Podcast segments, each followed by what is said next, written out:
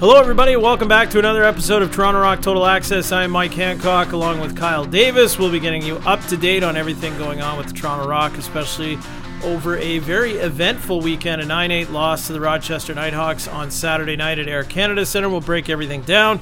As well, we will have Matt Sawyer, the head coach of the Toronto Rock, will join us on the program. And also, defender and face-off man extraordinaire Brad Kri will drop by the uh, studio, as it were, as well. So, without any further ado, we'll bring in uh, Kyle Davis now to the program. KD, how are you doing? Good, thank you. Happy to be here again. How are you? I'm not doing too bad. Obviously, uh, we could all be doing better if the Rock were three and zero, but two and one out of the gate isn't that bad. Uh, initial thoughts on Saturday's loss to the Rochester Nighthawks.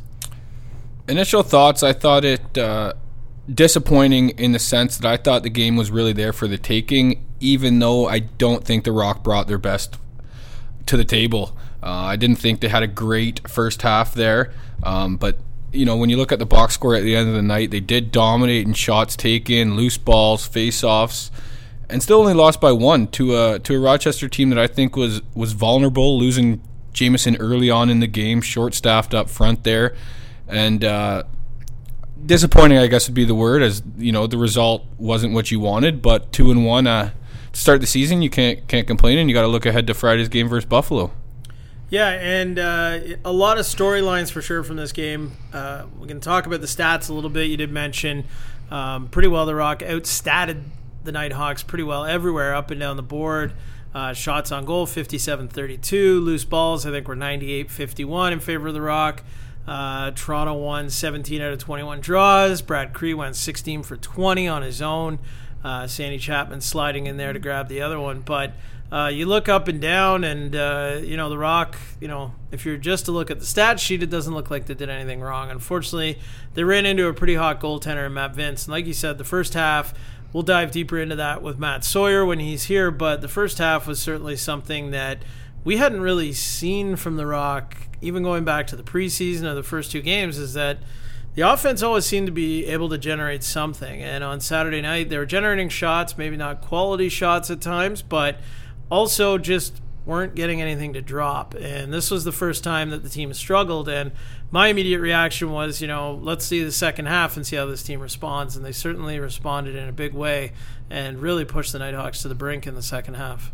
Yeah, for sure. They uh, they definitely did that, and uh, getting some key guys back in the lineup too. Steph hasn't played at all this year. Hickey missed last game, so you know a couple guys were coming out from the the previous week there. So the the dynamic was changed up a bit there. I'm not sure, you know, if other guys on the floor maybe saw Stick and or sorry. Hick and Steph back in the lineup and thought those are two of our, our leaders up front and bigger guys and you know maybe weren't shooting the ball as much as they were in previous games. But uh, I did think they did turn it around in the second half, and they made it. They made a great game of it down the stretch, and you know they got the ball in Hickey's hand for a last shot there to tie the game. He had four goals on the night, so really no one else, I guess, you want taking that shot. But unfortunately, it just didn't drop, and uh, you move on. Now, going into this week, uh, Dan Lintner was the only scratch, of course, for the Rock on Saturday night. He uh, was healthy, he was back from suspension, just uh, a scratch. This week, if you're head coach Matt Sawyer, what are you doing with the offense? As the way the lineup is structured, um, you know, you've got your one scratch on any given night is going to be an offensive guy, so it's going to be a lefty or a righty here. Um, do you put Lintner back in? And uh, if so, who are you taking out? I do put Lintner back in. Um, I do think he had a great preseason. I know he, uh, you know, had nothing to show for it that game in Rochester, Rochester on the board points wise, but uh, I do think he had a great preseason. And, and it's not like we, uh, you know, put up 15 this past past weekend.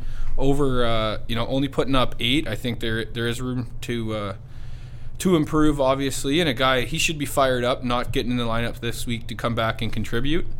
Who you take out, a little tougher, perhaps. Um, I don't think guys like Steph are coming out now that he's healthy again. You'd maybe look at, uh, for instance, someone like Kieran McArdle. Um, obviously, he's had good success early, but uh, still learning the game a bit, and uh, not necessarily for, for lack of his play, but just wanting to get you know, it's a numbers game and wanting to get Lintner in there. Um, as he is learning the game, maybe sitting up top for one game wouldn't hurt, and he can see, you know, different stuff he might not see on the floor or in the heat of the moment while playing it's definitely uh, a tough decision, or will be maybe a couple of tough decisions, really, for Matt Sawyer. Because another thing to look at is Jordan Magnuson, who missed last week's game, uh, back home in BC, attending a family funeral. Um, he's going to be back and ready, and he didn't really do anything wrong the first two games of the season. So you have to think there's going to be a decision to be made there as well. So uh, as we shift our focus a little bit to the Buffalo Bandits, they've struggled a little bit out of the gate. The only win they got was over the Vancouver Stealth, a team that has struggled quite a bit and uh, does have a couple of wins, but has struggled for sure in the last couple of weeks. Um, their struggles really kind of started, I think, with that game in Buffalo, giving up 21 goals to the Bandits without Dhane Smith in the lineup. So uh, when we look at this game on uh, Friday night, country night as well, we'll get into plugging that uh, also a little bit later on. But the Buffalo Bandits always seem to bring out the nastiness uh, or the nastiest from the Toronto Rock and uh, vice versa. What are you expecting from this Friday night's matchup with the Bandits? I'm expecting a great uh, a great game. It, pretty much a war. These it's no no secret. These teams do not like each other. you know they're usually they're always fighting for for first couple spots in the division there, the the proximity of the the two teams. Uh, it's always a great matchup. I know they've had their history with the fisticuffs on the floor as well.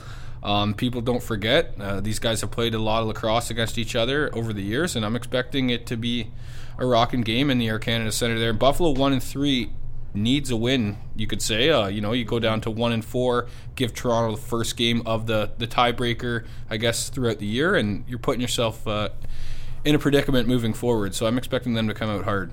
Yeah, we talked about this a little bit uh, off air today here at the office, but when you look at things, we talked about it actually on air as well last week on the program, but um, just how important every week is on the NLL schedule. And it's not, it can be a sales tool, I guess, for the Toronto Rock when we talk the business side of things, but at the same time, it's it's legit. Like you look at things right now, like we've talked about, you've got Buffalo at 1 and 3, the Rock at 2 and 1 you know, we saw how much this Toronto team struggled out of the gate 0 and 6 last year, and how if you get buried early in the season in the NLL, it is really tough to make up that ground because with so much parity in the league, it's not like you look at the schedule and think, okay, well, you got an easy stretch here coming up where you could probably bag two or three wins. It's a battle every single week. So you've got one and three and two and one on either side of the board here coming into the weekend. You know, a Buffalo loss puts them to one and four. Toronto goes three and one, or vice versa. It's two and two and two and three. And like you already mentioned, the tiebreaker could, you know, the the groundwork can be laid here for the tiebreaker going down the stretch. So, um, just uh, a very interesting and uh, I'm sure potentially intense matchup here on Friday night. And uh, before we dive too much further into the program as well, we can talk a little bit about tickets and uh, country night. And this is your opportunity to take the floor and uh, let everybody know what's going on this weekend. Yeah, for sure. Well, last year we had a, a, great country night, and we wanted to build on it this year. We got a great band coming in, uh, the Abrams. They just recently opened up for Brett Kissel there. You can hear him on uh, KX 94.7. Uh, still lots of great seats available, uh, but they are moving quick. We had a great country night package sell out. We'll actually have some some members from the package on the floor during halftime for the performance. You can uh, go to torontorock.com for more information or contact us directly at 416 596 3075, and one of our account executives will be more than happy to get you set up. So, in addition to the live Boots and Hearts halftime show with the Abrams, there's also going to be Boots and Hearts passes given away to somebody in attendance. Uh, I think we just got word there's going to be some Eric Church tickets up for grabs for folks uh, at the game. Uh, there's also going to be a trip for Nat- trip to Nashville from Adventure House Travel that will be given away to somebody in attendance as well. So uh, beyond the lacrosse game on Friday night, there are a ton of other reasons to attend the game. And like Kyle said, TorontoRock.com for all your tickets. And uh, unfortunately, if you were looking to get your hands on one of those country night packages, they sold out very fast. Uh, well over 500 packages. So uh, we were uh, obviously, again, sometimes we'll talk the business side here, but we were very happy with how that all went, and it was very well received, obviously. And some of those people are going to have the opportunity to be on the floor during the halftime performance, which is something unique, something we didn't do last year. So, um, one thing I did actually want to address in the opening of the show here that I forgot about, I didn't even make a note about, but um, there was obviously a fairly lengthy delay in the game on Saturday night due to the lights not actually being up at full steam. We'll say they weren't up to uh, the regular broadcast levels. So um, if people were kind of wondering, I know uh, you know I I was doing the PA again last week, so I did make an announcement about. Uh, kind of what was going on, but if people were really looking close, it was a pretty odd situation. Um, the shutters on the lights actually just weren't opening. It wasn't really a, necessarily a, a, power wattage issue, I guess you could say, but it was that the shutters were actually closed. They couldn't get them to open. And sh- had they had to restart the system, there would have actually been a 20 minute delay, which wasn't something that we were really interested in uh, investing everybody's time in. So what happened was uh, some of the good folks at Air Canada Centre actually went up on the catwalk and started prying the shutters open by hand. So uh, it was uh, something that, as I'm sure everybody noticed, the lights actually got a little brighter and, and whatnot as the game went on. So uh, a little behind the scenes for you there, but uh, we do thank everybody in the crowd for their patience, and Iggy did a good job of keeping everybody kind of pumped up during that break. But it is something that you know you don't ever really account for, and interesting here. Do you think that help helped or hurt the Rock? Because the Rock were down two nothing, I believe, when the lights went out, but it was a pretty quick two nothing, and then. Uh, you know the team did get down three nothing, but do you think that did help the team refocus a little bit, or do you think it sucked the life out of them even further? What do you think the effect of it was? No, I uh, personally I think it kind of kind of helped them. It looked uh, early like two dropping early there. Uh, Rochester seemed to be rolling, and Toronto just wasn't quite quite ready yet uh, for them to kind of be able to debrief the first couple minutes there and go to the bench. And I'm sure Maddie said some words, or the coaching staff had some words. They could kind of refocus, and at that point, there still is lots of lacrosse left. It's it's a game of runs too, and goals can be at a premium in this sport. So uh, I personally think a break like that helped them, and you know it could have even deflated Rochester a little bit. I know they did score a third quick one there, but uh, you know it gave time Toronto gave Toronto time to uh, to reset a bit and uh, kind of take go from go from there. Okay, well we are uh, just about to bring in our first guest of the program here today on Toronto Rock Total Access. It's going to be the head coach of the Toronto Rock, Matt Sawyer. We'll dig into uh, all kinds of stuff, including how he started his uh, coaching career in the junior ranks and where that was, and some fun ties, we'll say, in the past. So we've got all that and more, including Brad Kri will stop by here uh, on the program as well today. So we'll take a short pause here and be back with more Toronto Rock Total Access in a moment.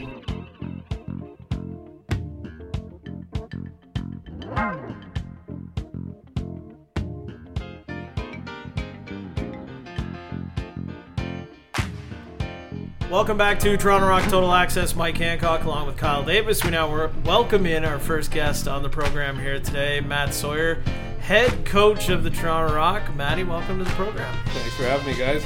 Um, so we're sorry we didn't have you on in week one, but we had to have the boss on first. So uh, we have the head coach here in studio with us, and we're going to talk uh, about all kinds of stuff. But um, we want to talk. We're glad actually. We were going to call this the Hawk's Nest. Here was what we were originally going to call this, which uh, is a little bit of an inside joke between Matt and I because back in way back in 2004, we always have to mention the, the Halton Hills Bulldogs on this show apparently as uh, often as we can. But Matty actually was uh, co-head coach, we'll call it, back in 04 of the Bulldogs, and we made a trip to Akwesasne uh, one year for the playoffs, and they had a nice little setup with their radio uh, situation there. Local radio covers all the games of uh, of the Akwesasne Junior B team, uh, the Hawks Nest. And at one time, Maddie said, you know, hey, like we, we one day we got to have our own Hawks Nest. So this is this is it. This is finally the Hawks Nest coming to life here today on the uh, Toronto Rock Total Access podcast. There, so, you, there you go. Yeah, it was a good setup. They even went on the road too. They did actually, yeah. which was yes. quite rare in junior B lacrosse that uh, a local radio station would be going on the road with the team. But uh, they have a pretty loyal fan base there, so uh, a lot of fun. But uh, anyways, let's uh, let's chat a little bit about you, uh, Maddie. Of course, uh, some of the Toronto Rock fans very familiar, I'm sure, with uh, your coaching career and your past, but uh, others may not be so familiar. And you've definitely been around the block in the National Lacrosse League for for quite some time, really, back into the early part of the 2000s. So well over a decade of experience in the league. Um, let's go back though, not too far to your first head coaching job in the league with the Boston Blazers, and it was a time where you had been an assistant coach with the Toronto Rock for for a little bit of time. Uh, shortly after Jamie bought the team, you know, you were brought in with the group in uh, 2010, and uh, in 2011 ended up uh, deciding to take a job with Boston. Maybe talk a little bit about how that all went down and uh, and that experience, your first head coaching job in the league with the Blazers in 2011. Yeah, um, you know, it was, a, it was obviously a, a, good opportunity. It wasn't something that um, that I was expecting uh, to be doing that year. Uh, if I remember on the timeline uh, right, uh, Boston uh, decided to make a change late in their their training camp, and um, I got a I guess a call, and they reached out to me right around Christmas time, um, and it was just uh, an opportunity that I was looking for, and and um, the uh, circumstances might not have uh, been ideal, but uh, at the time there's uh, there's ten head coaching jobs in this league, so it was something that uh, that I wanted to pursue, and and thankful at the time that Terry and Jamie gave me that opportunity, and. Um, you know, I guess the, the rest is history. It was it was a good time. It was a great learning experience. Uh, for the league, uh, you know, Boston was a great market, and um, you know, you have uh, you know, just wish that uh, had had more time there. It was a one year uh, one year shot, and, and we knew that going in that we were going to have to be real successful, and, and if we didn't uh, didn't uh, advance real deep in the playoffs, basically make make a championship run, um, that was going to be the last year. So we knew all of that going on or going into it. They had a real good team, a deep team, and uh, we just uh, weren't able to be successful enough. But it was a, it was a great opportunity, and definitely a better coach for having gone through it. And what do you think when you look back at that time in Boston? What what do you think didn't work for that team in that market? Uh, attendance was kind of uh, up and down all over the place, uh, really through the through the short term that the franchise was back in Boston. Of course, the I guess second time around that they had had a team in Boston. So, uh, what do you think it was though that just didn't seem to work? They tried a lot of different promotions, some good, some bad, we'll say, and we'll leave it at that. But uh, you know, what was it that didn't work there? Well, you, you mentioned attendance, and um, you know, in, in, my time there in that year, it was uh, it was quite regular to uh, to play in front of four or five thousand fans. And anytime you're in a big city like that, and, and you're leasing the arena, um, we all know the costs that uh, that are involved with that. It just uh, doesn't add up uh, as a recipe for success. So. Um, you know, it, it's funny because it is a good market as far as uh, lacrosse, not so much box lacrosse, even though they had the history there with the the Blazers before. But it is a is a uh, lacrosse area in, in the U.S. Uh, with field lacrosse, and uh, it's just too bad because it's a world class city. It'd be nice to still have them in the league, but uh, um, you know, my job was there to, to go there and coach, and and uh, it wasn't the I wasn't losing money out of my pocket like I know the owners were there. So ultimately, uh, I'm sure they're just losing too much money, and they didn't see that it was uh, an opportunity to be successful there, and they decided to close up shop, which unfortunately we've seen uh, a few times in this league. Now, of course, the team, like you mentioned, uh, you know, closes up shop after the 2011 season. You end up coming back to Toronto in a so, in an assistant coaching role, not on the bench, but uh, an assistant coaching role, and then eventually work your way back onto the bench uh, last season, and then into a head coaching uh, role this year. But when you go back to coming back to the Rock organization in 2012, um, you know, I guess it's every every guy's you know goal to get back to being a head coach, but did you think even back then that it would end up being with The Rock that you would get another shot as a head coach, or did you think that perhaps it was going to be something that would end up landing in a different market? Uh, you know, when you look back to when you did come back to The Rock in 2012. Yeah, well, the you know any coach who's uh, who's in the league uh, who's not a head coach, I think they're all um, you know your your ultimate goal is to eventually get that opportunity. I didn't foresee it happening in Toronto. Toronto had uh, you know has a, a, rich history of success and and uh, at that time um, you know they were coming off of a, a, championship so I was just thankful that uh, that they wanted me back and, and gave me an opportunity to come back but uh, um, you know, I, w- I wanted to be in the league, and that was the opportunity. So uh, I wasn't going to pass that up, and and uh, very thankful at the time of Jamie and, and Troy Cordingley and, and Terry Sanderson um, um, to welcome me back, uh, considering that uh, the year before I, I, left on the eve of the season.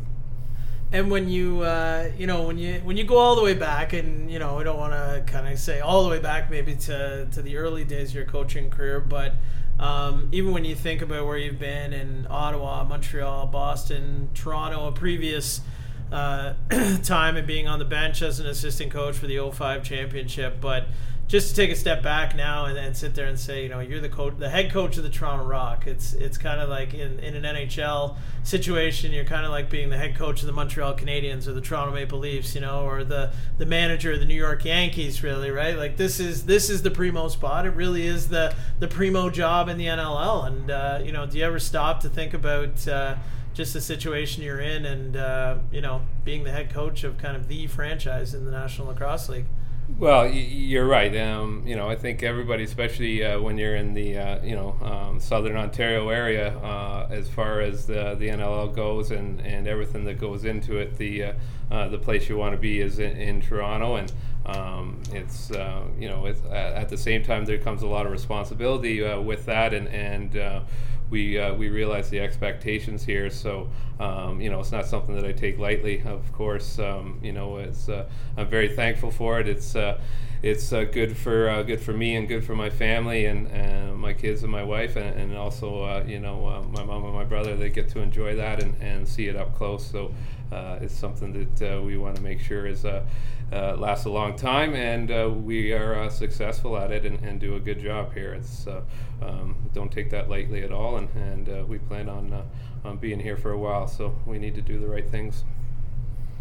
Matt, I wanted to ask you one thing. I, I touched base with this Rosie last week on the podcast about it. Um, when you became the, you know, you got the head coaching job there, how important it was for you to go out and uh, identify Bruce Codd as a as a potential head co- or assistant coach to come back and uh, and work back in Toronto with you here, and what he's meant to the, the team early.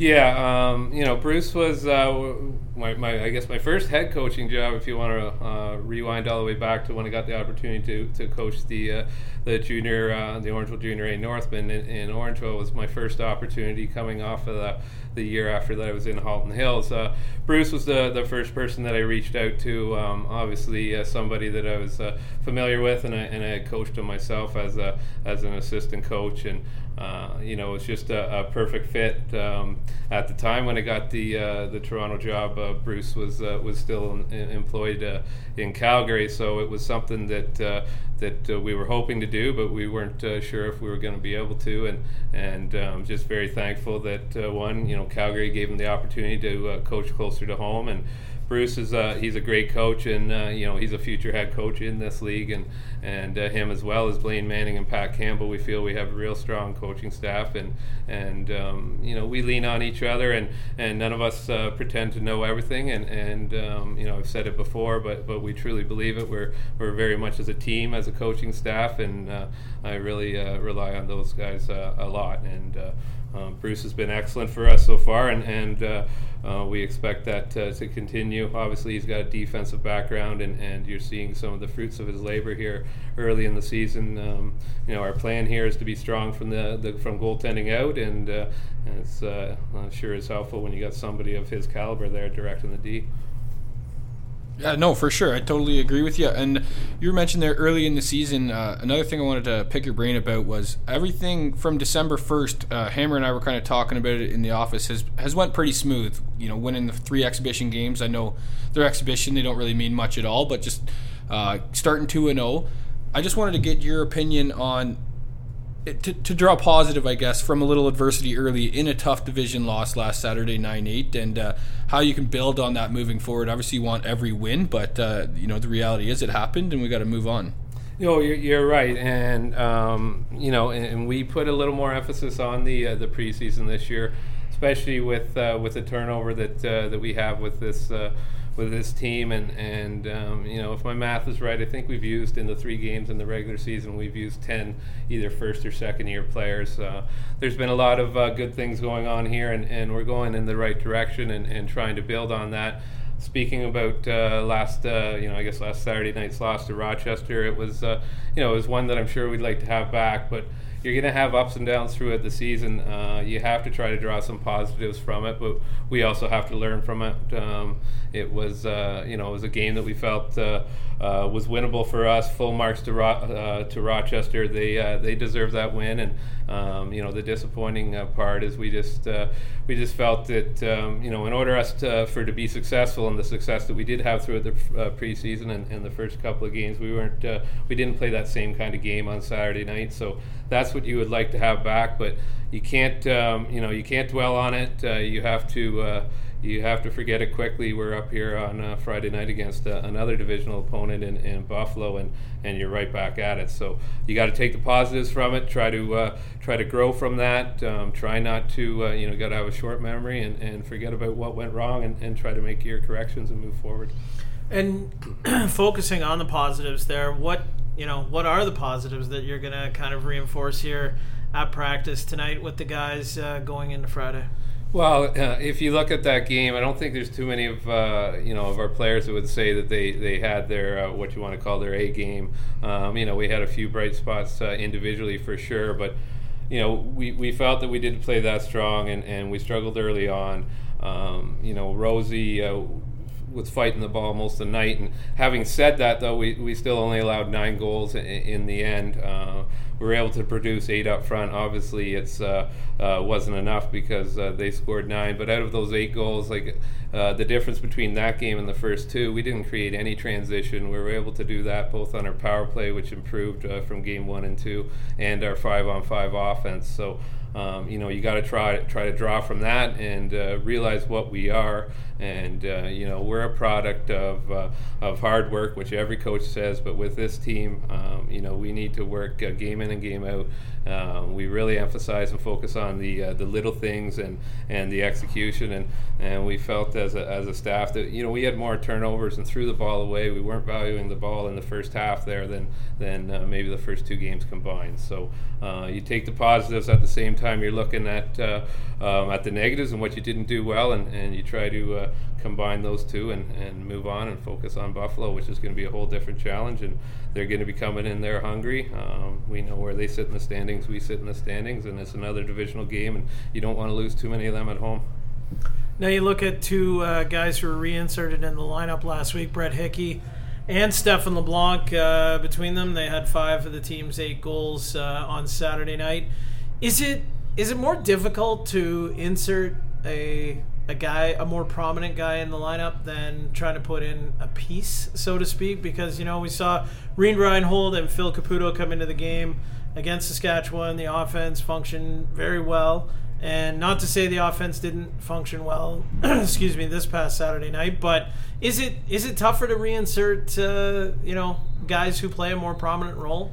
Uh, to be honest, I, I, don't think so. Uh, fair question, uh, looking at the results from uh, from last game. But uh, you know, Brett and and Steph are are real good players for us, and and they're they're leaders on this team, and and um, you know their talent level is such that you have to find a way to, to be able to do that and and insert them and match them with what we've already um, with what we've already been doing up front on the offensive end with the two offensive guys coming in uh, you know, um, we should be better for having those guys in the lineup. Uh, so we will be moving forward. And uh, in Steph's case, uh, that was his first uh, first action in uh, in about a month or, or five weeks um, because he's been on the IR. And um, you know, it's it's something that as a coaching staff and, and as a team uh, we need to make work. But um, you're, you're never not going to want those guys in the lineup. They're uh, you know they're uh, they're game breakers and, and they will be for us moving forward. Yeah, I just wanted to. Uh, you, mentioned Buffalo's coming in; they're going to be coming in hot there. Uh, you know, obviously, you mentioned where they are in the standings and how big of a game this is for them. I uh, just wanted you to touch base a little bit uh, on. I know there might be down Dhane Smith, maybe not. Who knows what's going on with him? But uh, Ryan Benesch has really stepped up for them early, uh, being a one of the most offensive threats in the league, arguably, and uh, and how you approach a, a guy like that, and uh, with his his ability and what he can do when he's on. Yeah, you're you're right. He's a he's a great uh, great player, no doubt about it. He's one of those players that I say if they get uh, you know if they get their 75 percent guy, if they get four good looks, they're putting three in the net. So um, he's somebody that uh, is a real smart player off ball, and, and you have to pay a lot of attention to him. Almost check him like he has the ball when he is when he is off ball. Um, you know, he's scored a lot of goals in this league, so he's somebody that we'll definitely be uh, emphasizing uh, in video and and um, you know and, and with our personnel and, and how we want to defend him. At the same time, we're a big believer in. Uh, you know, we it doesn't matter what kind of game plan or, or what you do against uh, opposition players uh, if your game isn't at the, uh, the um, you know where it should be. And we need to be good uh, worry about ourselves and, and worry about what we do well and, and be confident that if we're uh, if we get that kind of game and if we have that kind of execution, that it's uh, it's going to be good enough and it's going to stand up uh, against anyone. But uh, you know, you mentioned Ryan, but Buffalo's a real deep team and, and they got a lot of weapons and and um, you know they play a fast style and, and they were in the uh, you know they were in the championship game last year and and um, you know they'll uh, they'll be a test for us for sure and and uh, you know they're defending Eastern champions, so you got to be able to get up for that. So just to quickly go back to the Rochester game for one second, and this is just something that we've we've touched on a little bit on the show already, just about the uh, the lighting delay that took place in the game uh, on Saturday. But uh, you know, how did that uh, you know how did that affect the team at that point in the game? Given that uh, things got off to a slow start, Rochester got off to a fast start, but what are you doing on the bench as the coach? Uh, are you talking to the players? Are you looking up at the lights? Is it uh, okay, guys? Let's get this going. Make a decision one way or the other. Are we playing or are we uh, lighting candles here? Like what? What were you guys? What were you guys doing on the bench while that was all going on? Well, we were searching for a lamp or something to get a little bit more light out there. But um, no, at the at the time, um, well.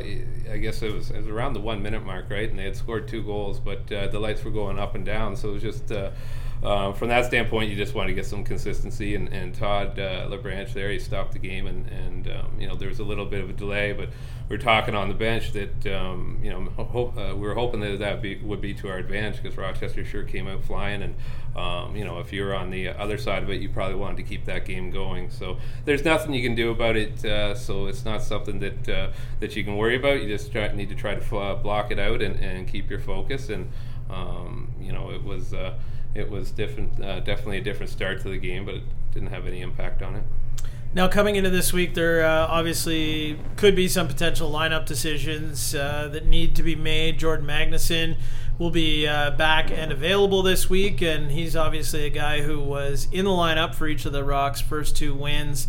Um, you don't need to tip your hat necessarily here as to what's going to go on down the stretch uh, this week leading up to uh, Friday night's game against Buffalo. But uh, is this good? Good decisions to have right now, the depth and, and having to make some difficult decisions with the roster here already. Well, they, they are. If uh, if you're in a position where you don't um, you know don't have to make decisions, one you're either uh, not very deep, not very good, or, or you have a lot of injuries. So you always want to have decisions to make, and, and you want them to be hard ones. You just hope that uh, that you're right more often than not in Jordan's case, um, you know, Jordan's uh, been real good for us throughout the preseason, and and the first two games he had to return home to BC for some uh, personal reasons, and uh, uh, he, um, you know, no problem saying that Jordan's going to draw back into the lineup. He hasn't uh, done anything to lose his spot, and, and, we're excited about having him back, and we'll get him back out on the floor here tonight, and and uh, we'll move forward there. But uh, our lineup isn't set. The guys will know here in the next 24 hours. But um, you know we'll have to make a couple of decisions. But we're we're happy to get Jordan back. All right. Well, uh, we'll let you go, Maddie. And uh, I know you got uh, some work to do here before practice gets underway and the team jumps into their video session. So thank you very much for joining us on the program. We look forward to doing this again. And uh, enjoy the week here leading up to the game. Thanks, guys. Keep up the good work. Thanks, Matty. All right, that was Toronto Rock head coach Matt Sawyer joining us on the program. We'll take a short break on Toronto Rock Total Access and be back with Bradley Kri in just a moment.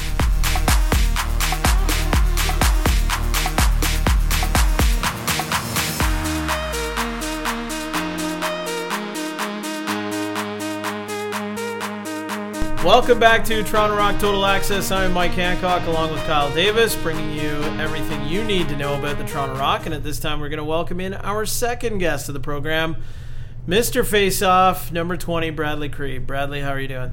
Good. How are you, Mr. Hammer Hancock? Here we go. I, I'm good. Uh, I guess we should start off by saying that uh, Bradley and I have known each other for a while. Brad played for the uh, Halton Hills Bulldogs through the uh, early part of his junior career before going on to the Junior A Northmen, and actually um, for the team for which I am the general manager. And also, Kyle Davis played with uh, Bradley Kri through his uh, first first year of junior. Yep, my First, year, year, junior, yeah. yeah, 2009. So uh, we all know each other. Great bulldog ties. Couldn't be a better uh, way to keep the show going. So, um, Bradley, why don't we start off by uh, let's take let's take it back a little bit back to when you were drafted by the Toronto Rock and uh, that first season that you had on the practice roster, and kind of uh, maybe just talk about that season and where you think you were after that season and, and kind of what's developed since then in terms of the development of your career and and maybe looking back at that as a bit more of a learning experience now than maybe when you were going through it.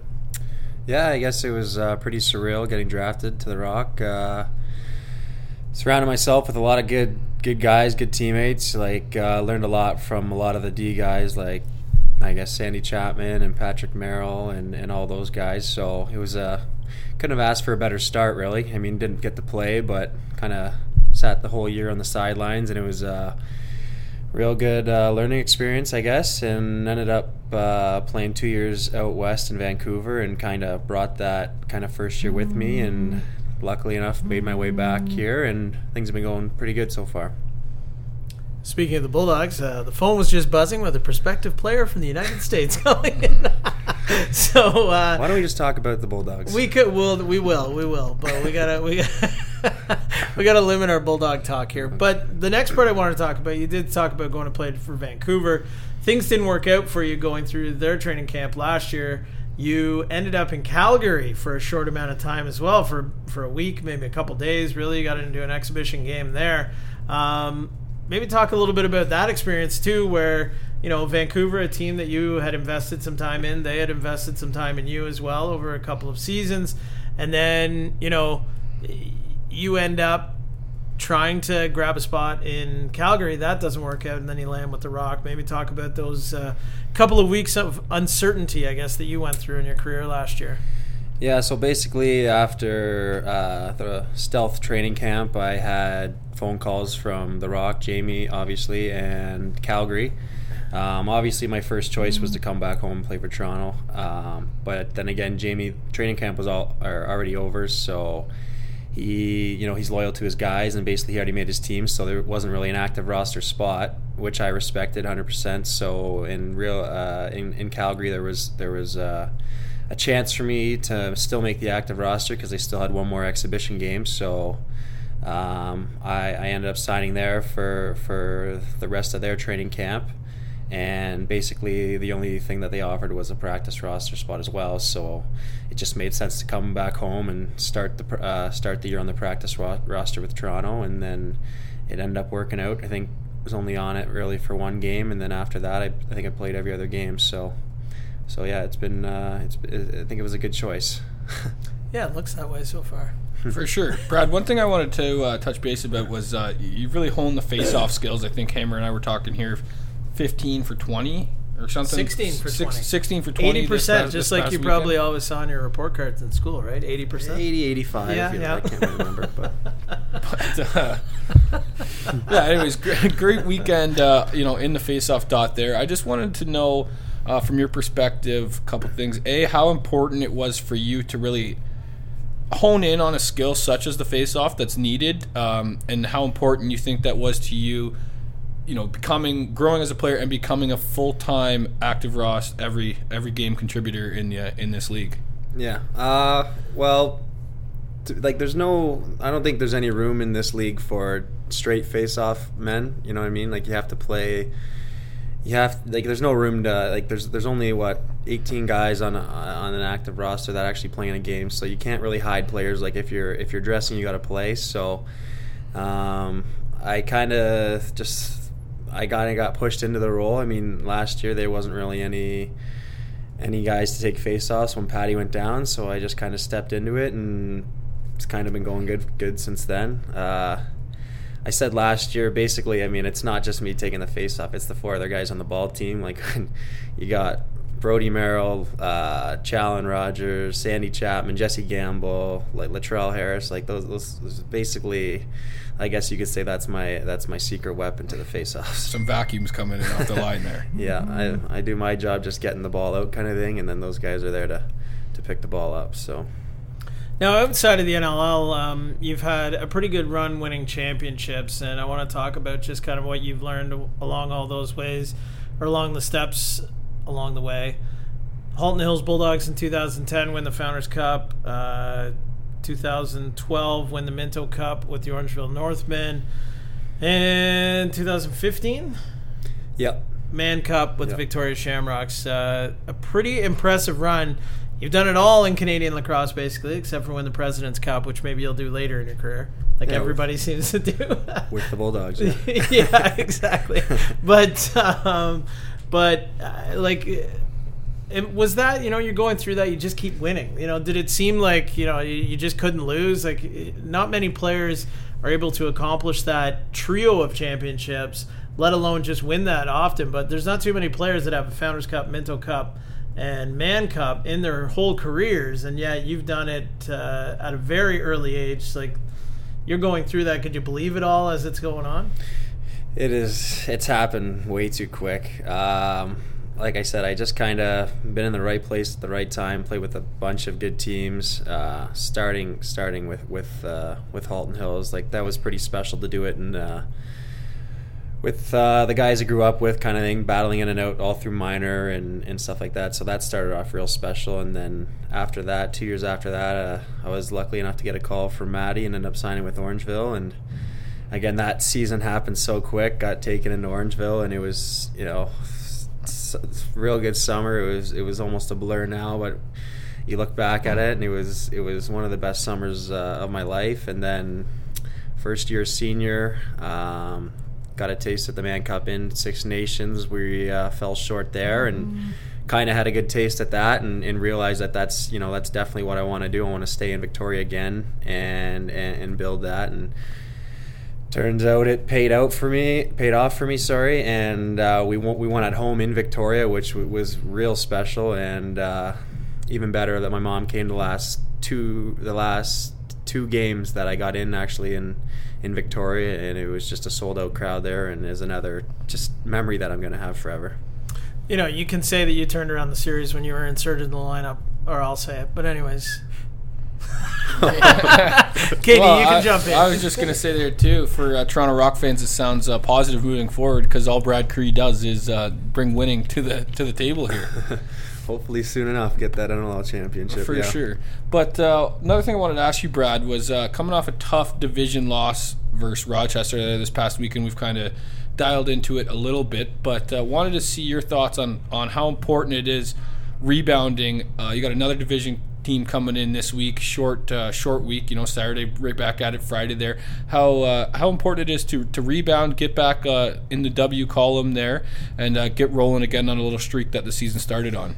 Yeah, yeah, it's real important. Um, I mean, like we started off real hot, two two game winning streak, right? So uh, kind of got this uh, this bad taste in our mouths right now that we got to get out quick. So um, it, it's literally night and day, winning and losing, right? I know no one's no one's happy about that loss. So um, hopefully we can uh, get back to the win column this Friday at the Air Canada Center. Also, uh, when you talk about the matchup with the Bandits the last couple of years, a uh, number of years, Jay Thorimbert has been the guy at the dot for them. A little bit of a relief to not have to face him this Friday, or Yeah, yeah, I guess so. Uh, I mean, he's not out of the league; he's still in our still in our uh, in our conference. But uh, I don't know. I I don't I don't think it's really like I kind of.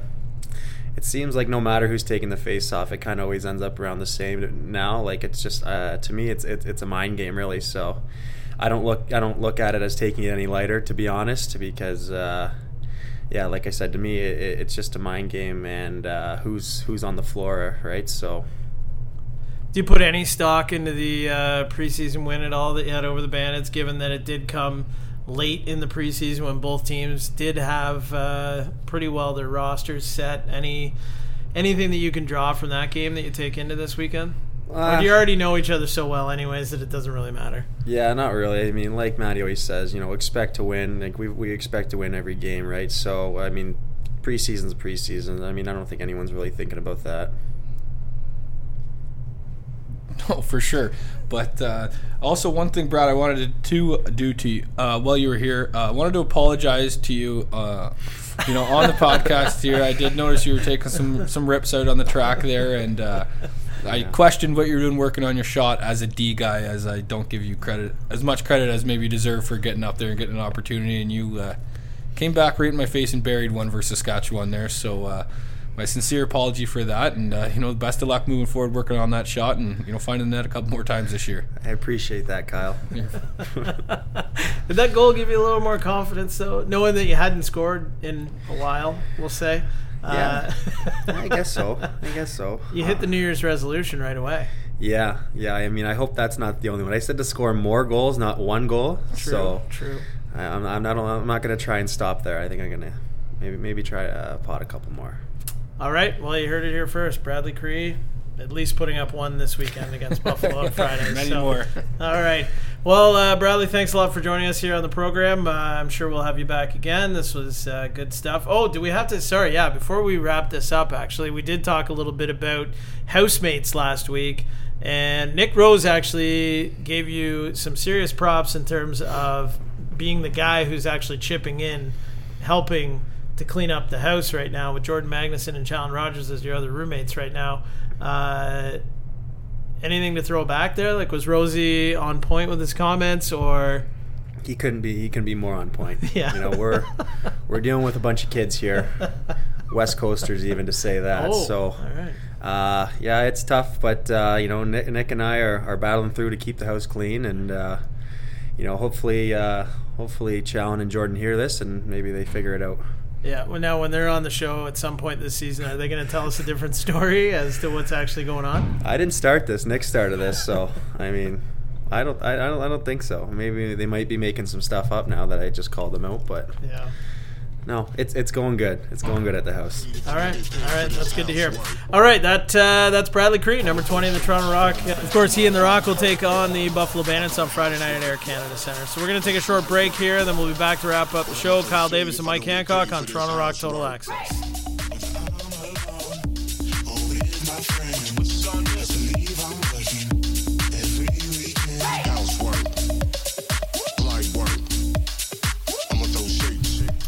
Welcome back to Toronto Rock Total Access. Mike Hancock with Kyle Davis, and this is our final segment of the show. We've got some fun stuff to uh, come your way. We're going to throw out our predictions for the game, a few final thoughts as well, a little public service announcement from Kyle. But before we get to that, we are going to play a little bit of everybody's favorite game at home, rave reviews after week one. But it is time for another installment of short term, long term trade.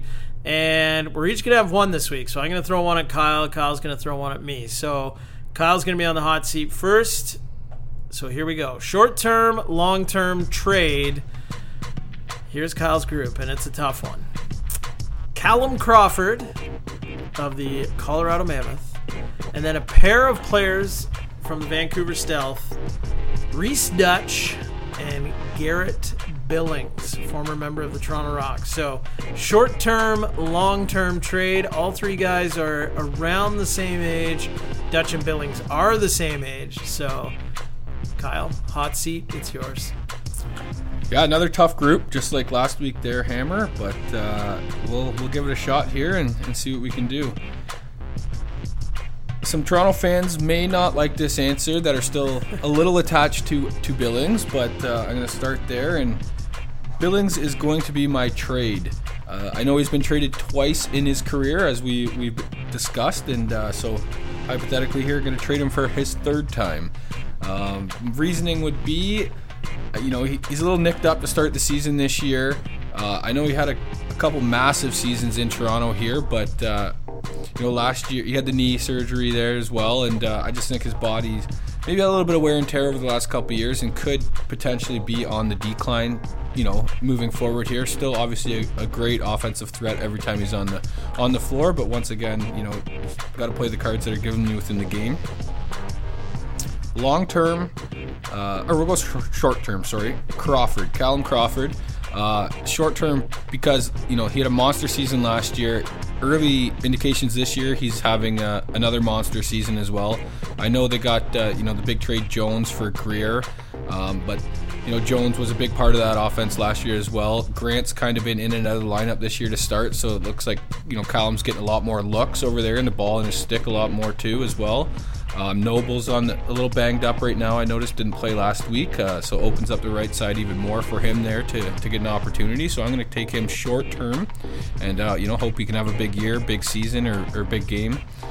And then long term, that leaves me with Rhys Duch. Uh, you know, watching him play growing up, played against him uh, a little bit in, in senior at times and always thought he was uh, a great ball player. Heck of a threat every time on the floor. He's put him and Small in Vancouver right now. I've, I've had a great start to the season. He was a top, you know, scorer in the league last year. If I recall, we recently won a Mann Cup with Victoria two years ago.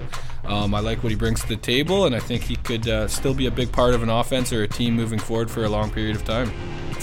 All right, so uh, like Kyle was worried about uh, before the show, this will be his last podcast since Yeah. Traded my good friend Garrett Billings. But anyways, uh, all right, so I'm ready. Throw them at me, buddy. So uh, yeah, I got a three pack of younger right-handed offensive guys. So keep to the theme of the righty offensive guys, and it's going to be Randy Staats of the Georgia Swarm, Jeremy Noble of the Colorado Mammoth, and Curtis Knight of the Saskatchewan Rush. Well, this is a pretty tough group because uh, these are three guys that we've all seen a ton of here in Ontario. They all had brilliant junior careers. I think everybody knows these these guys very, very well.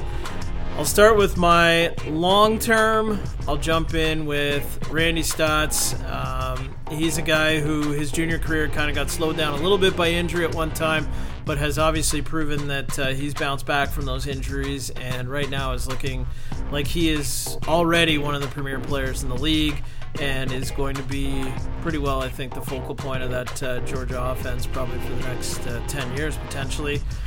On my short term, and this is uh, really only because he has had some injuries uh, so far. Well, I guess one significant one so far in his career. Curtis Knight, and not saying that he may be susceptible to another injury, but also he's a guy that uh, in his current situation in Saskatchewan, even though he did lead the team in scoring a couple of years ago, I don't think he's the guy there. Um, so maybe have to look at squeezing him in short term, especially if we're talking as a, as a rush team perspective here. That it could be tough to squeeze all those guys in and, and get everybody the ball, which leaves me with trading Jeremy Noble, which uh, would be tough to do, especially given I was a huge fan of Jeremy's, especially in junior. I thought he was one of the, the better junior A ball players that we'd seen come through in quite some time. Every once in a while, there's those elite guys that uh, are just a step above everybody else. But the reason why I trade Noble is because he I, I believe rochester got two or it ended up it was a weird trade because they had used uh, a first rounder they acquired um, in the johnny Powless trade i think to draft noble and then they turned that into i believe two more first round picks. So it was almost like Powless turned into three or four first round picks or some weird math like that. But um, I would just trade Noble because the Nighthawks were able to get a lot for him when they did draft and trade him to uh, Colorado after Noble sat out for a little bit. But that's why I would trade Jeremy Noble because I think of those three guys, he's proven to have gotten a big return. And not that the other guys wouldn't either if they were on the uh, trading block, but uh, like you say, you got to play the cards that you're dealt here, right, KD? So, For sure. um, so there's my uh, short-term, long-term trade. So if anybody does have a trio of players that they would like us to go at, feel free to tweet them to us uh, at Toronto Rock Lax, short term, long term trade. We don't really have a hashtag for that because that would be really long. And if we use the hashtag STL, people might start thinking about the St. Louis Blues or something. But uh, anyway, so that's uh, that segment in the bag there. So it, it's difficult. This isn't easy, folks. No, for sure. All three, uh, you know, players in both categories, even last week as well, uh, bring a lot to the table in, in different various ways, and uh, it's very tough to make a decision. But you know, someone has to get traded, someone has to get signed long term, and someone has to stick around short term. We might have to do this with uh, maybe next week. We'll do it more with like prospects. guys who haven't found their way onto an active roster yet, but maybe they're still on the practice roster, battling for that spot. Who are you going to lock up uh, long term? Really, that would be. Uh, anyways, that's a thought for down the road. So let's jump into our predictions here for this weekend. The Buffalo Bandits, Toronto Rock. Big East Division matchup Friday night, Air Canada Center, 7:30. Great tickets still available. TorontoRock.com. Who's gonna win this one on Friday night? What's the score gonna be, KD? I got Toronto bouncing back this weekend. Uh, I think it's another great opportunity, as was last weekend, that wasn't capitalized on to uh, you know get a game on a division rival here and uh, really put Buffalo, you know, at least get the shovel digging into the ground here at, at one and four potentially. And uh, I'm going to go 13 11. I think the offense bounces back and uh, puts up more than eight there. Three of those goals from the previous week were on the power play, so five on five, only five goals. And I think, uh, you know, they're going to make some adjustments this week at practice and, and shore that up a bit. But saying that, uh, Buffalo's going to make a game of it as well. You know, it's going to be tight. I do think I'm not sure the status of him, but if Dhane Smith is not playing, that's just another reason to uh, to capitalize on an opportunity available here and, and get two points in the bag.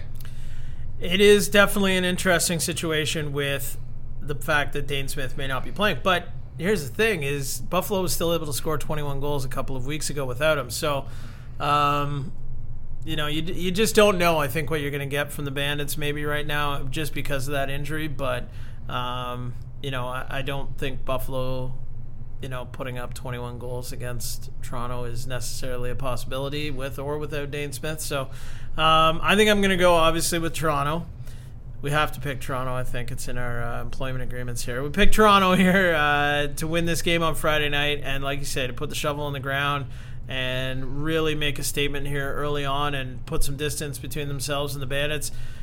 Score wise, I think, what did you say, 13 11? I'm 13 11. So I think I'm going to go. I do think the offense is going to wake up a little bit. I thought high scoring last week. I'm going to stick high scoring. I'm going to go 15 10. So not too far off what you're thinking, but 15 10. I think Rosie's going to have another good game. And, uh, you know, right now, I mean, Rosie's the best goaltender in the league. And statistically, you know, it, it backs it up. Rosie's goals against average is 8.33, which is what 1.67 better than the next uh, closest, and his save percentage is second best in the league, I believe, at an even 800. So right now, Rosie is uh, pretty well, you know, after a month of the season, is the best goaltender in the NLL. And uh, when you go into a game against the Bandits, uh, obviously it's good to have uh, a guy who's stopping the ball and, and playing really well. So those are our predictions. So, a few thoughts to wrap things up here on the show. Uh, first, we're going to go to Kyle to talk a little bit about, uh, well, a public service announcement. Because if uh, anybody saw the scrimmages on Saturday night, or the scrimmage at halftime, sorry, it got it got a little heated. So, Kyle's got a few words of advice for everybody coming down to uh, participate in the scrimmages. Yeah, for sure. It did. Uh, there was definitely the temperature did rise in that that halftime scrimmage there game between the Huntsville Hawks and the Center Wellington Mohawks. A uh, little bad blood as the game went on, but just want to let everyone know that is participating. It is just a fun 10 minute game to uh, get the opportunity to you know, play play on the same floor as the pros, sit in the same bench as the pros, and uh, in front of a good crowd at the Air Canada Center. We don't want uh, anyone getting hurt, obviously, but uh, want everyone to have fun and uh, you know make a, a memory that they'll never forget. So just moving forward, there we'll uh, we'll keep that one in mind. Yes, so uh, we should have been, you know, nobody got hurt on uh, Saturday night, but uh, we did. I think we had to kind of call an early end to the scrimmage. It was getting a little too heated. So, uh, anyway, so make sure when you're coming down to the Rock game, have a good time. Just uh, you're going out there for a nice run and uh, enjoy, drink it all in, as they like to say. So. I don't know if we got any other further thoughts leading into this weekend. Uh, don't forget to visit the post game party at uh, Jack Astor's St. Lawrence Market location. Get your six dollar tall boys of Canuck Pale Ale. Great Lakes Brewery GLB. Make sure you uh, we got to get the plug in for them. Enjoy a delicious uh, can of beer there, perhaps after the game, if that's uh, what you desire. And um, obviously, the country night uh, theme on Friday night is going to be great. Last year, Tebe put on a great performance at halftime. We're expecting the same thing from the Abrams this week. And uh, make sure you share all that stuff on social media and get the good word out about the Rock. So I don't know. You got anything else to throw at us here, KD, before we go? Yeah, just uh, want to mention, but uh, to go off that Jack's comment there about the post game party. Um, I went to my, I missed the home opener post game party, unfortunately, but went this past weekend and just was sitting there taking it all in. And there's no really other professional sport that you can go and the players are there, the cheerleaders are there, you can mingle with you know the players on the team they're open they're great guys. Talk to them about the sport life whatever it is you want. And i, I thought that was a very cool experience to see fans loving that and uh, to be able to take part in that. So head on over there for a great time and uh, you know everyone's friendly and open to chat lacrosse or chat with you whatever it is. So yeah, it's absolutely it's a great time, and like you say, it is one of those unique things about the National Lacrosse League, and uh, especially the Toronto Rock. And I think, especially in the early days, it was a, a massive appeal to uh, fans that uh, they got to know the players. And in some cases, pretty personally, that uh, you know there was some friendships formed there between fans and players that you probably would never see in any other professional sports. So definitely worth uh, traveling down uh, Front Street, 73 Front Street East is the address at Jack Astor's, the St. Lawrence Market uh, location, and it's a big location. There's lots of space. It was pretty packed for the home opener, pretty well shoulder to shoulder. It was uh, it was full last week, full. A little more room to move around, I think. Uh, a little bit less of a lineup to get in as well. So you you do want to get over there. Uh, as quickly as possible after the game. So, say hello to the Rock Roadies, who are also holding it down at the yep. front of the building there and uh, supporting things as always. And I believe we'll give them a quick little shout out too. I think they're organizing a bus trip of their own down to Rochester on Saturday, February the 18th. All the information is on their Facebook page, and uh, you can find Jared Harris somewhere very easily, usually. you can talk to him at the game uh, this weekend, I'm sure, if you're interested in that, or just jump on their Facebook page and uh, potentially head down to the game in Rochester on Saturday, February the 18th. We also got bobblehead night coming up on February the 17th. And I think just actually before we recorded the show today, uh, Garrett Chisholm, our online content producer, was actually shooting a promo with Rosie, who is the bobblehead this year. Uh, I think he's going to have a little fun with that. And I'm sure people have seen our country night commercial that uh, Garrett put together that was also pretty fun too. That uh, has drawn a few laughs as well with uh, Casey Behrens involved. So um, I'll be back on the PA again this week. Bruce Barker uh, will not be back this week. Still uh, unsure of that return date, but did have a chance to speak to Barks a little bit. Uh, he's uh, still fighting, still working his way back. Just says he's not quite 100%. So he will not be uh, on the mic. I'll be back on the mic this week again at Air Canada Center. Got to thank the fans who really got into it. I thought uh, late in the game were uh, were a big reason why the team was able to come back at the end. So keep that in mind when you're at the games to make sure that you're loud, making some noise because the boys really feel it and uh, certainly feed off that. And they're going to need it this Friday night when the Rock take on the Buffalo Bandits, long term rivals. So, uh, pardon me, I guess that'll bit wrap things up for the program here this week. We have to thank our guests, Matt Sawyer and Bradley Kri, for dropping by on the show. And uh, that'll just about do it. So, in the meantime and in between time, for Kyle Davis, I am Mike Hancock saying we'll chat soon. Stop the rock. Stop the rock.